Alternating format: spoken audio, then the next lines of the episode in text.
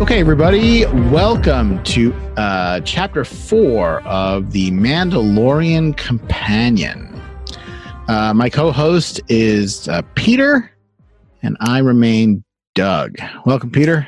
Welcome, Doug. So, we are doing um, episode four of The Mandalorian, uh, variously titled Sanctuary, but really should be titled The Seven Samurai, or in this case, The Two Samurai. Right?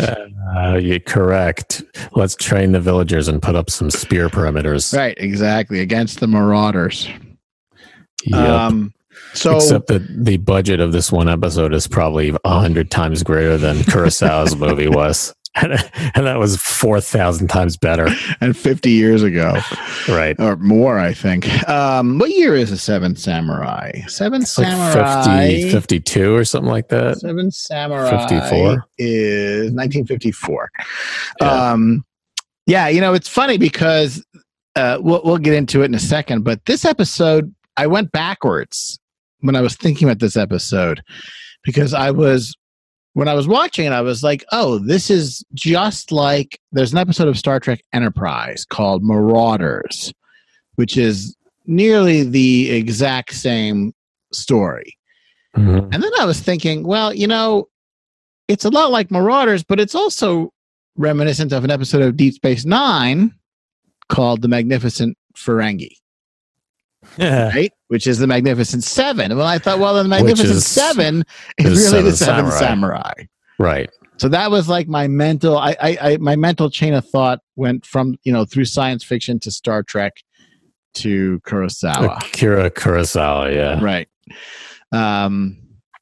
So, you know, I think that this this episode and is for those uh, sorry to interrupt for those who don't know akira kurosawa was an extremely famous and brilliant japanese director who basically started around 1950 and made movies for about the next 30 years and has been a was a a very uh, influential director for example george lucas specifically uh, specifically was highly influenced by kurosawa and kurosawa himself was influenced by a lot of westerns it's all like John Ford.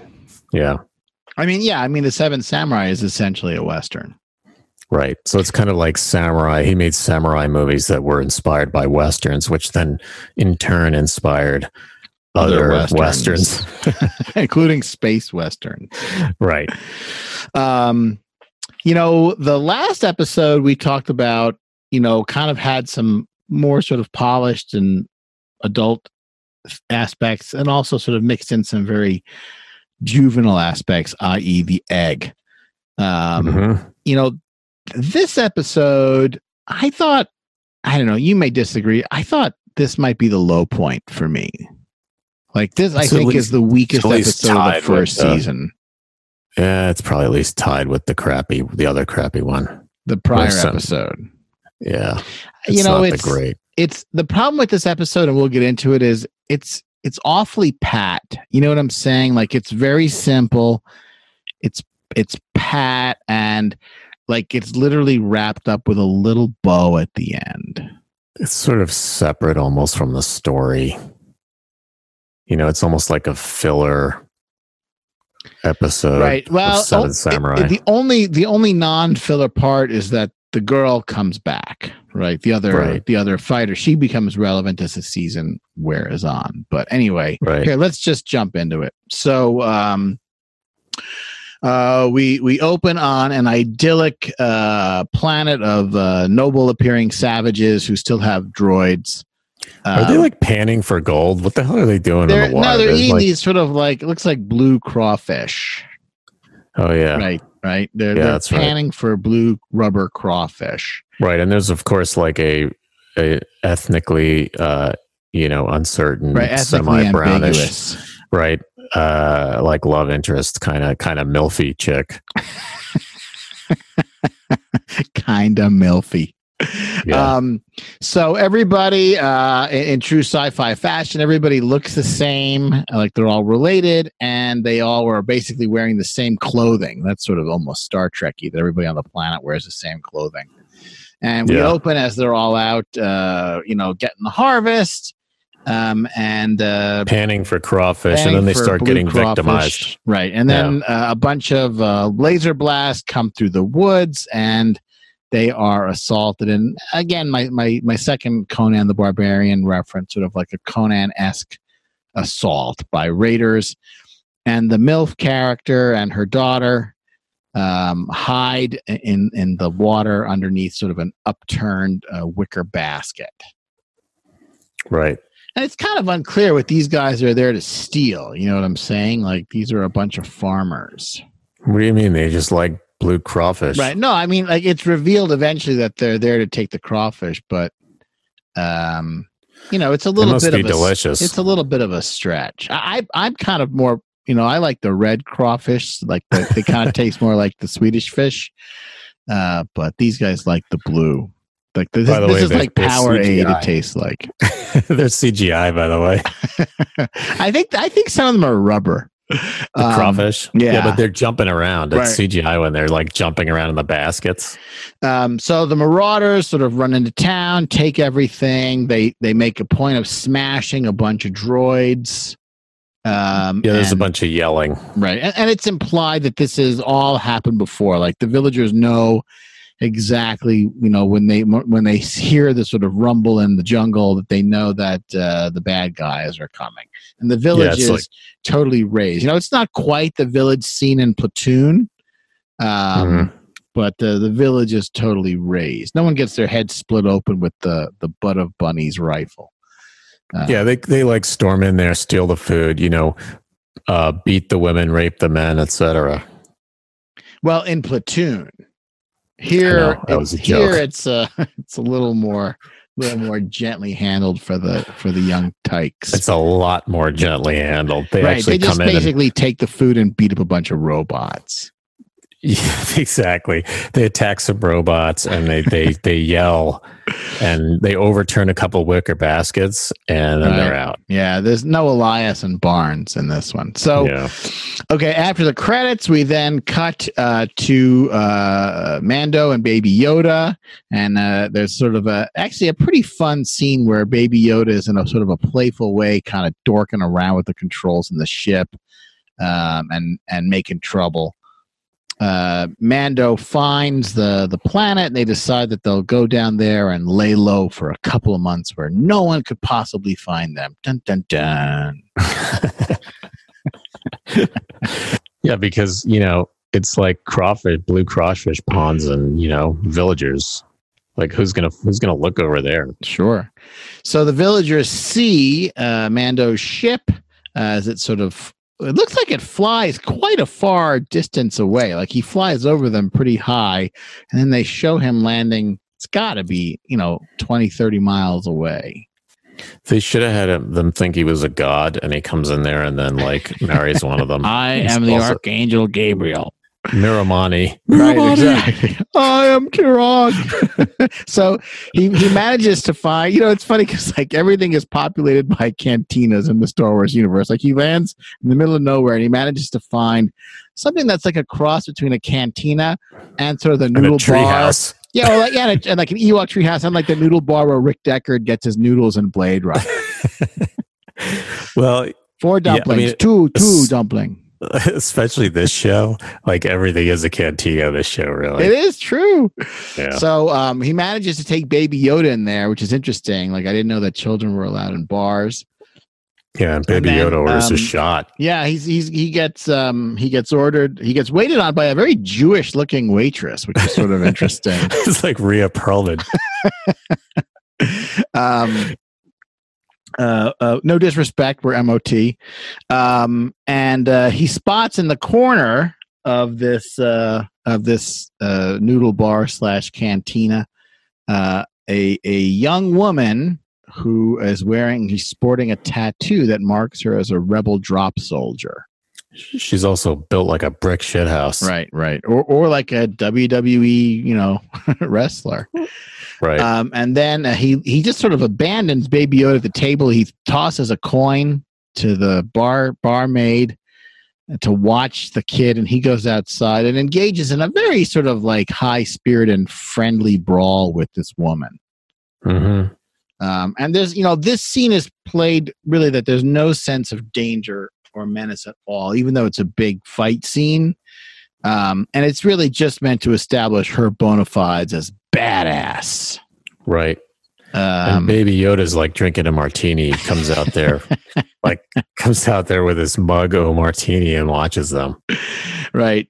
Um, and it ends with them both with their guns drawn in each other's face. But again, like it's all done for sort of laughs. And then you find out that she was, you know, mopping up Imperials after the Battle of Endor, which is specifically mentioned, and that she was a drop soldier, which almost makes you wonder is that like a little wink wink Starship Troopers reference?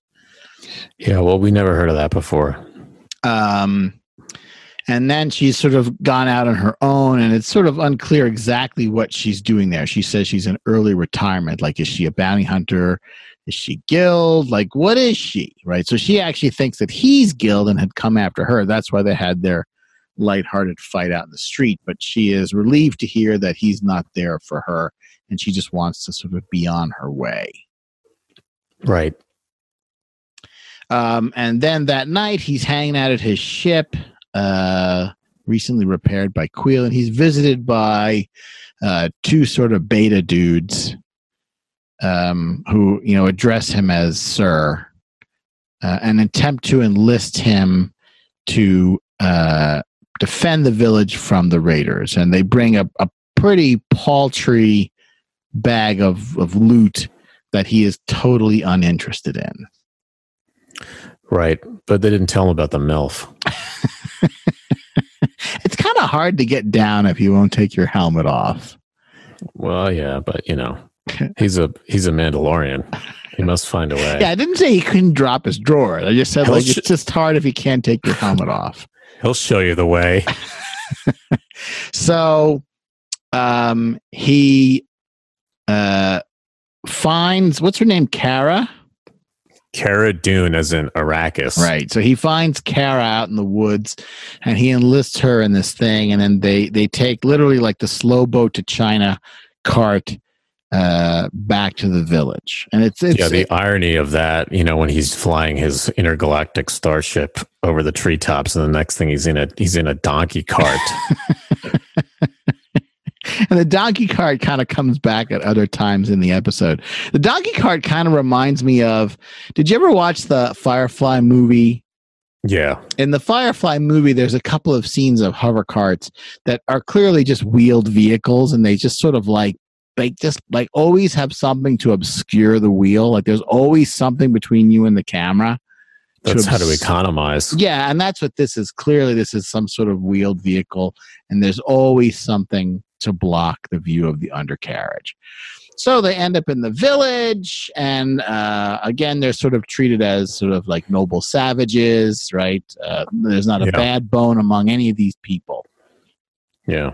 Um, but they essentially they strike a bargain.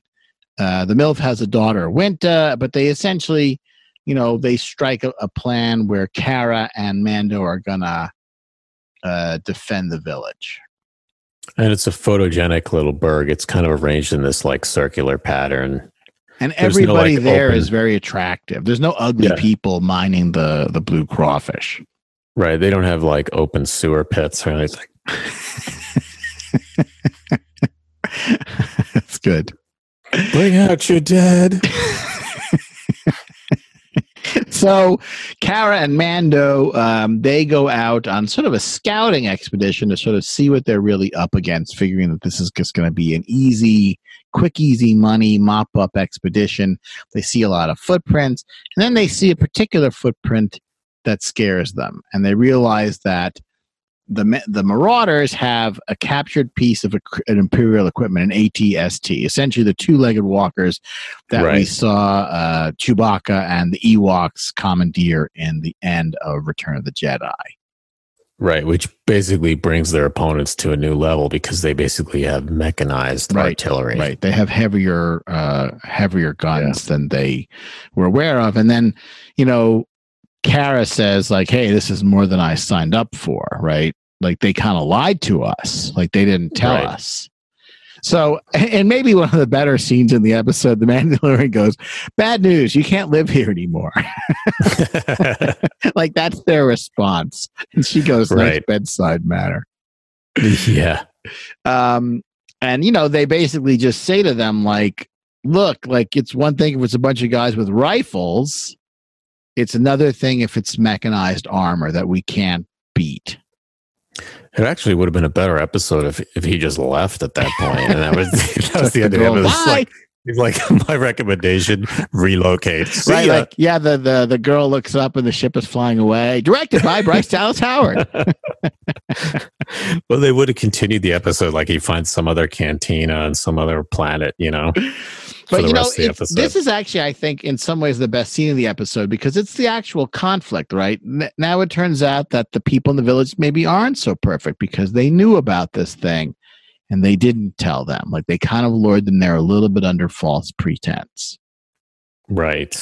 Um, and uh, you know they they basically say like what are you what are you hiding here for like just get out of here go somewhere else you know you could farm somewhere else and then they drop the old like well look you know our grandparents planted these mud holes so we can't right. we can't leave the mud holes our grandparents planted right um, i like my open sewer pit so after some back and forth uh, the the villagers led by uh, your friend who uh, your your friend the milf whose name I can't recall um, yeah. basically says we're not leaving like they put their foot down they say we're not leaving and then right. it really becomes the seven samurai right. right it's time to train the locals up and make some pointed sticks you know it's funny because pointed sticks ain't gonna do any good against rifles let alone space rifles let alone an ATST. Right. And again, you know, there's the obligatory they can't shoot, right? They're sort of like country bumpkins, like like you said, like they're literally teaching them how to like, you know, wave a pointed stick around. Right. They're, teaching them which end of the stick is pointy. and then of course it turns out that our heroine, uh, the villager, um, is actually a she's a crack shot uh, yes. She she trained with Gunny Gerheim and Full Metal Jacket. It turns out, and knows how to shoot a rifle. Right. Um, and uh, there's a little bit of romance between Mando and your girlfriend in this one. Right. Um, she puts out some food for him. Uh, there's sort of talk of him like not taking off his helmet. Right. There's a little right. like violin playing in the background. Yeah, I almost thought there might be like some kind of little little love triangle with um what's her name? Cara Dune, the war the rebel warrior. You think she was in love with your with your girlfriend the MILF or the Mando? I'm just trying to question. figure out I'm just trying to figure out which uh, which love triangle we're talking about. Hmm. As as uh, as Samuel L. Jackson said, that's an excellent point. no, I, I, thought maybe that there was going to be a little Mandalorian love triangle going on with the two women uh, for a second, but that didn't really happen. No, it really did. They keep it platonic with the uh, with the other warrior. No, um, uh, what was I to? So say? they go assault. Basically, then they they move on to the village assault. Like they go assault the raider people, and then they they basically make a pit that the AT-AT or ATST is supposed to fall into, and then it's like the Seven Samurai, you know, combat scene happens. Right, and by the way, the MILF's name is Omera. Just for the, we should actually just say it one time. Oh, she's Irish. you know, my uh, my sister married an Irishman. Oh, really? No, O'Reilly. so anyway, so um, there's some night before jitters, right, where they have sort of like the coming of the raid, and then um, Cara Dune and the Mandalorian they go into the Marauders' town and they they they put a lot of time bombs around the place, right? To essentially with flashing tr- LEDs, right, right, to sort of that that that that flash faster as time goes on. Um, and then they sort of make short work of a bunch of doofuses who happen to come across them as they're setting all their bombs. And again, this scene is mostly to just show how badass everybody is. Right. Um, and then it, it breaks into them running through the woods. Um, essentially to bait the ATST uh, into walking into the holes. It's completely ridiculous that they on foot are able to outrun a machine that can stride, you know, 80 feet per step. Yeah. Um, but that's exactly what happens. They're able to sort of keep ahead of it. You know, when I was in high school and I ran on track and I was at the peak fitness of my life, a guy who was six inches taller than me, you know, I he, he could run me down, you know, without even trying. Like that's how much, you know, a little bit of height makes in terms of difference in running. But they're able to somehow keep ahead of this thing. Yeah. Um, and then they make it back to the to the crawfish patties where everybody's standing there and wait. Transmission's probably bad on the ATS. They can't get out of like third gear. Oh, right, right. Yeah. Well, you know, like the transmission fluid hasn't old. been serviced in a couple of years. Yeah, yeah, I mean, it, I think it's like a it's like a ten thousand one ninety one model, and you know they weren't as reliable. um, that, that was a Dune reference, by the way. Anyway, um, so of course the ATST it kind of hesitates at the last minute and doesn't quite step into the hole. Right. Right. So there's these the best laid plans. Right. It literally it lifts its foot up over the hole and then it backs off. And this is, by the way, um, I like to make sci-fi references. This is very reminiscent of the um, last second. Sorry, this is reminiscent of the second to last episode of the first season of the Tripods TV show. Do you remember the Tripods TV show based on the John Christopher novels? Yeah, that's a that's a real obscure reference, man. Right. That was PBS. That well, that was actually BBC, I think. Right. That became but in the US. PBS in, in America. Right. But that the second to last episode of that uh, culminates in a scene where the three main characters um, have to get one of the giant mechanized tripods uh, essentially to knock it over but uh, it's sort of the same idea sort of the same tension like if you can get the thing down you can kill it but you can't kill it when it's on its feet. Right. Um, and this scene is very similar to that because in both shows they have to lay a trap that the mechanized machine will topple in. Um, yep well, just as a side note, if anybody out there listening remembers the tripods, it's pretty good practical effects. Obviously, no CGI back then, but like the tripods to this day look pretty good the way that they made them move and walk, and they were just practical models. Anyway, um, so the there's a you know this is the big budget scene. of one pound twenty for right. the entire series, right? and then the Marauders come running underneath the legs of the ATST and then it just becomes sort of an all-out melee. And the implication is that the Marauder is essentially armed by the Mandalorian and his, you know, his gun collection. Um, uh, you know, they're able to sort of put up an organized resistance that the Marauders are unprepared for, and all of a sudden they're in a real shooting match. Yeah. Um, and uh, they finally, uh, with a lot of shooting back and forth and triggering, they are finally able to get uh, the ATST to step into the hole. Yeah. Um, and you know, with predictable results, it falls over. Right, and they win. Right, and it, uh, you know, it is. It's kind of like it's the big scene. Like it steps into the hole, and it's sort of in like a you know a very sort of like human way of moving. You know, it it flops over, and everyone is very excited it's kind of implied that it's the machine is kind of like like you were like we were joking about is not so well maintained. Like when it sort of stumbles, like parts of it almost fall off. Yep. You know, like there's like a window cover on the the, the passenger seat that sort of like uh, flips over. And, and actually, just to bring it back to tripods, when it falls over, the Mandalorian runs over and throws a bomb in it, and it explodes from the inside out. In the episode of the tripods, when they knock it over, they, they they put a bomb under its uh, sorry they, they're able to sort of trip it and it falls over and one of the characters runs over and throws a grenade in it and blows it up. The exact same thing. I'm telling you like i it's hard to ignore how similar this is to so many other properties. Yeah. Um, but the but the machine is brought down and then destroyed in the exact same way. And then the remaining marauders you know without the cover of their atst just hightail it into the woods. Right. Wimps exactly. Um, and then you know, there's kind of like a coda at the end, right? Where Baby Yoda we see the next day, like everyone's happy, no one's you know hurt.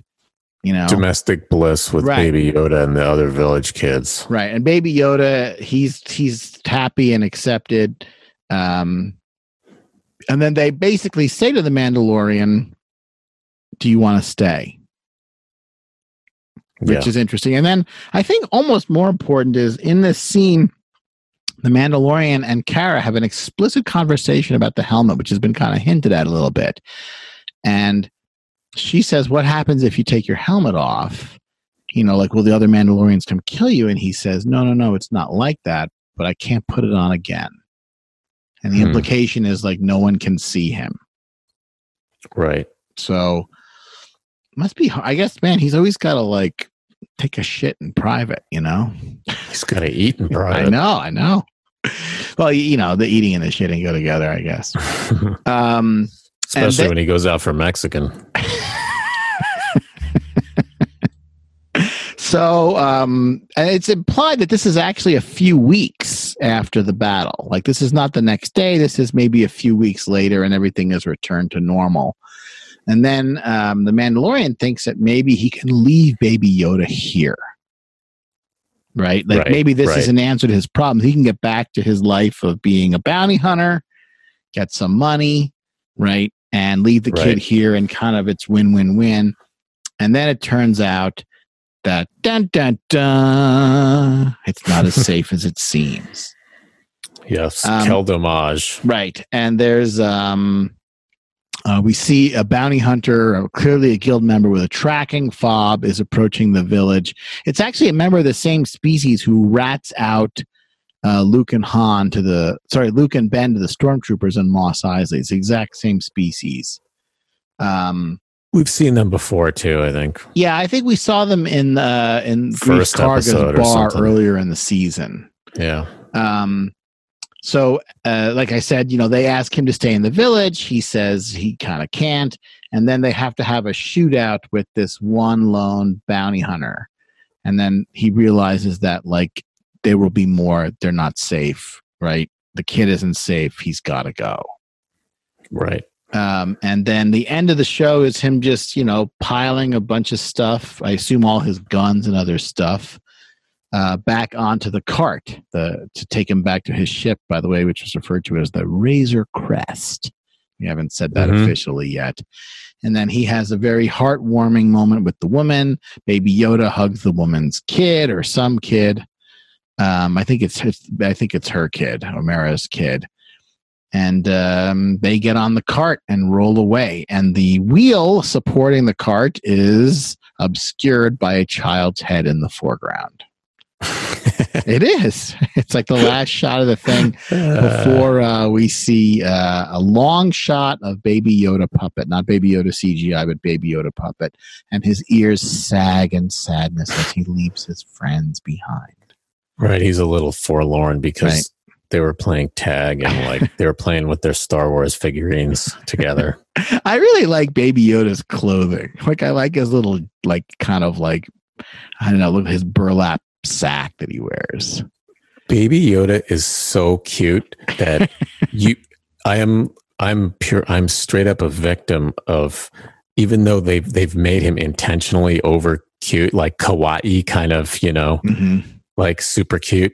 I, I I'm totally a victim of it. Like I fall for it. He's you so actually cute. sleep with a plush Baby Yoda. Yeah, I ordered it off Amazon.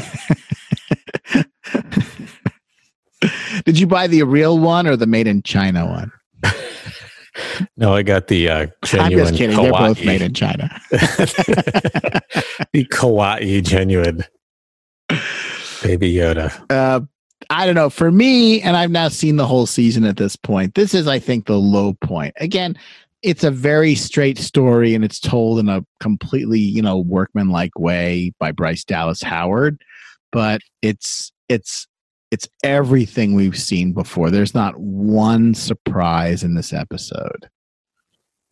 Yeah, it's it's uh it's not the greatest. And the other thing too is there's absolutely no sense of danger. You know what I'm saying? Like this whole thing is just a for foregone conclusion. You know exactly how everything is going to turn out.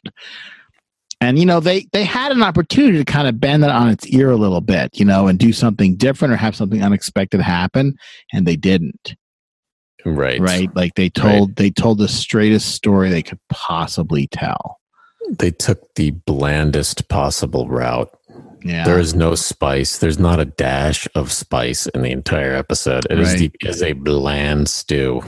And you know this this has a very very high rating on Rotten Tomatoes, but uh, I think for me the rest of the season is now an upward arc from here. And again, I thought that episode three or chapter three, as they call it, was fine and it had enough. Like yeah, that one was all right. It was okay. Like the kitty stuff, you know, like the sandcrawler scene and the interactions with Kuiil. No, that was you know. two, wasn't it? Two was the one with the mud horn or whatever in the egg and stuff. It was episode oh, two. Three got three got better. Yeah, three got better. So the one I'm the one that I say isn't the greatest is the one with the mud horn. But yeah, it's but two and four. Is, but this is this is a little worse, I think, just because you know it's playing so hard to the little kitties. You know. Yeah, they don't even have uh, the little like, tykes. Yeah, they don't even have like Yoda demonstrating his force powers or anything and floating. The, no, you know, he like, just eats some blue crawfish. Yeah, there's just nothing to it. It's super bland. But um but I think the rest of the season arcs upward from here for me. Because it also now, because the rest of the season, now it's episode four, like they've really established who the characters are. And the rest of the season kind of becomes about paying the piper, the fact that he went back on the guild, right? And took the kid, right, from Werner Herzog. Yep. So the rest of the season kind of heads off in that direction. Um, but to our listeners, uh, I would definitely recommend you check out uh, Marauders uh, from Star Trek Enterprise, The Magnificent Ferengi from Deep Space Nine, Tripods, which is a completely available free on YouTube, The Seven Samurai, and of course, The Magnificent Seven. I'd probably skip the Magnificent Seven. Just watch not Seven bad Sam- either. It's not Seven bad. Samurai is long though. Yeah, Magnificent Seven's really not bad too. I mean, Seven Samurai is the best of the lot, but it just shows you, you know, a good idea is worth doing over and over again. AKA, good artists borrow, great artists steal, as they say. Yeah. All right, should we wrap there? Yep. See All right, we time. will see you guys back for chapter five.